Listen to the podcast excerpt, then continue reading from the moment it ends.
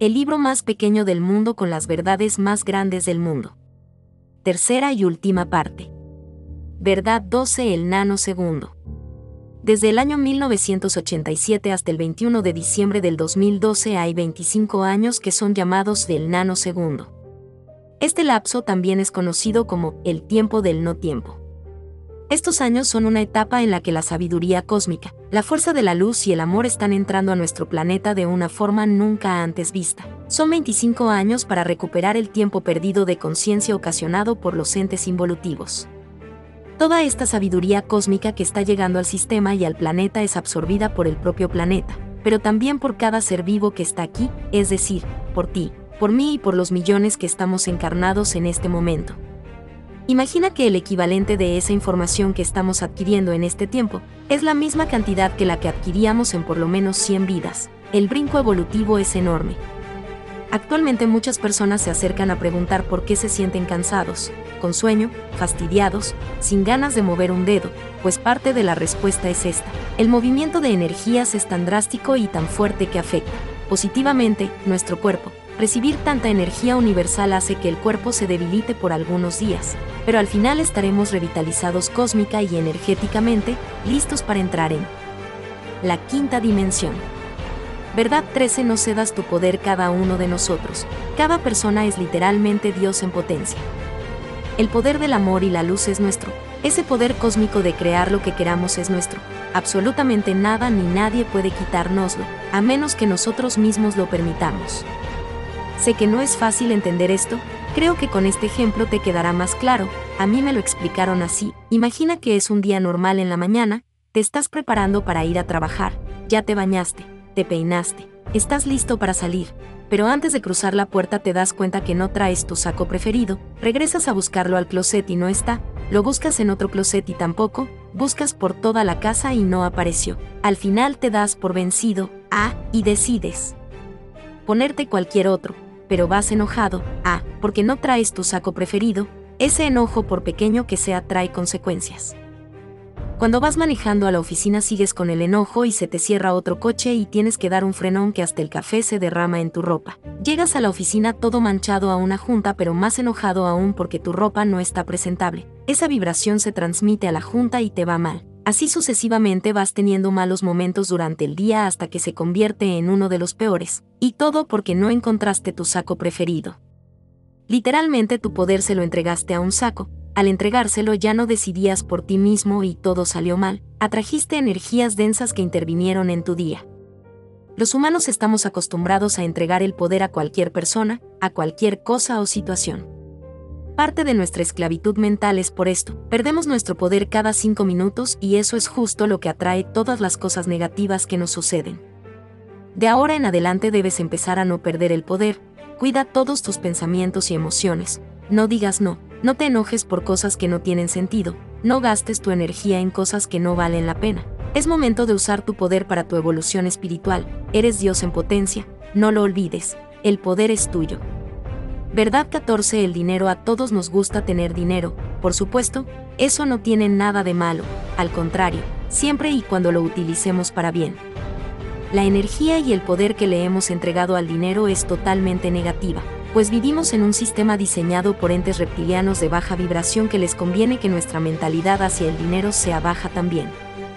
La mayor parte del tiempo vivimos preocupados porque el dinero se me va a acabar o porque nunca tengo dinero, hemos impuesto una barrera enorme hacia el flujo del dinero desde hace mucho tiempo. Decidí tocar el punto del dinero en este libro porque una de las más grandes preocupaciones y la mayor causa de baja vibración en nosotros mismos es ocasionado por el miedo que le tenemos a no tener dinero. Son de esas verdades que en realidad son grandes y aunque están frente a nosotros no las vemos, ni mucho menos las analizamos. Para que quede claro, el dinero, los bancos, las deudas y los créditos fueron diseñados por los reptiles para que nuestra mente siempre esté pensando en cómo voy a pagar lo que debo y no en otras cosas de mayor vibración. Es tiempo de que dejes de darle todo tu poder y energía al dinero, es tiempo de que dejes de preocuparte por él. Sé que no es fácil hacerlo, pero cuando lo logras y te ocupas en eso, todo tu mundo cambia positivamente. ¿Cuántas veces en esta vida has dicho o pensado? Se me va a acabar el dinero, muchas verdad. Yo también, pero un día me dijeron una frase que cambió totalmente mi percepción. Me preguntaron exactamente lo mismo, ¿cuántas veces te has preocupado porque se te va a acabar el dinero? Yo contesté muchas, ¿y cuántas veces te has preocupado porque se te vaya a acabar el aire con el que respiras? Y dije, nunca, porque sé que el aire es infinito, no se acaba. Efectivamente, así como el aire nunca se va a acabar, con el dinero pasa exactamente lo mismo. El problema es que al preocuparme por la limitación del dinero, estoy ocasionando justo eso, nunca voy a tener suficiente dinero porque yo solo lo estoy limitando. El tema del dinero es un gran tema, la preocupación por no tenerlo es mayor y todos los miedos que permean en tu vida y en la de todos los millones de personas en el planeta por causa del dinero se convierten en densas capas mundiales de miedos. Esos miedos son alimento para la raza reptil, los alimentamos por todos lados sin darnos cuenta. Es momento de que dejes de entregarle tu poder al dinero, es tiempo de que pienses que es tan vasto como el aire que respiras. Es tiempo de que sepas que viniste a este mundo con todo lo necesario para cumplir tu misión, sería absurdo que te mandarán sin lo necesario para tu evolución espiritual. Verdad 15 La Atlántida y Lemjurie.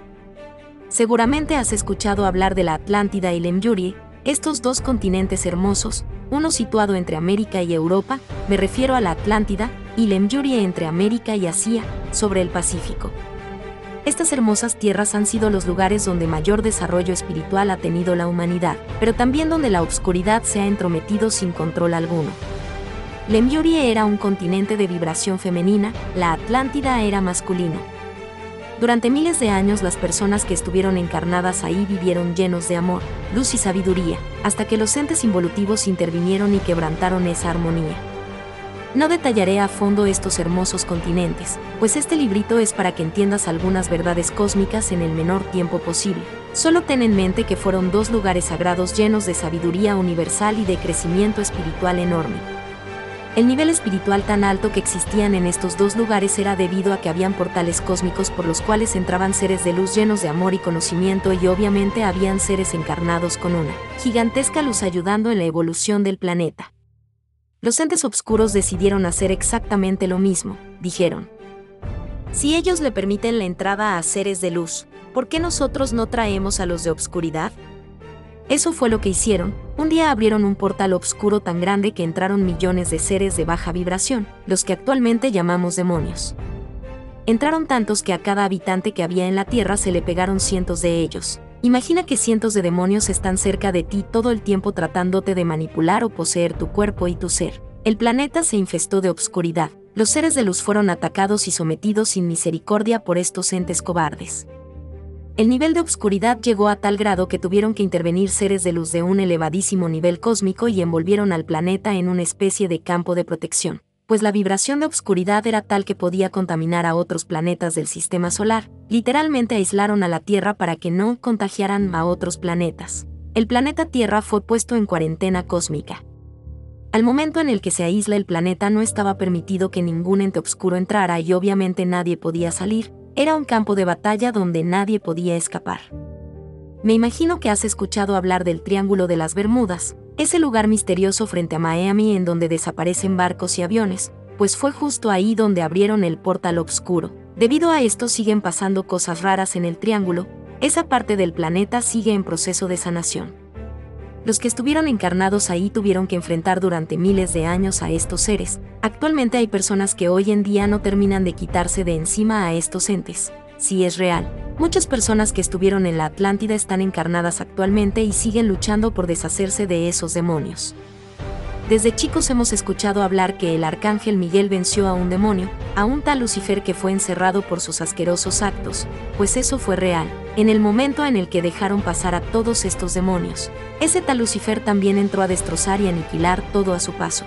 Se tuvo que pedir ayuda cósmica para controlar esta masacre y fue justamente cuando el hermoso arcángel Miguel y sus huestes angelicales llegaron para contrarrestar la oscuridad y si fue sometido y llevado a un lugar donde no pudiera seguir con sus abominables actos. Por cierto, es importante aclarar la mentira que la Iglesia Católica pregona desde hace miles de años acerca de Lucifer. Ellos dicen que él es un ángel caído, que era un hermoso arcángel del mismo nivel que el amado arcángel Miguel. Eso es mentira. Lucifer nunca ha sido ángel ni arcángel, él pertenece a una obscura raza llamada Liranos, provenientes del Ira. Son una especie de raza vampiros en donde todos han decidido pertenecer al lado oscuro, este. Tal Lucifer es uno de los representantes de esa raza con mayor rango.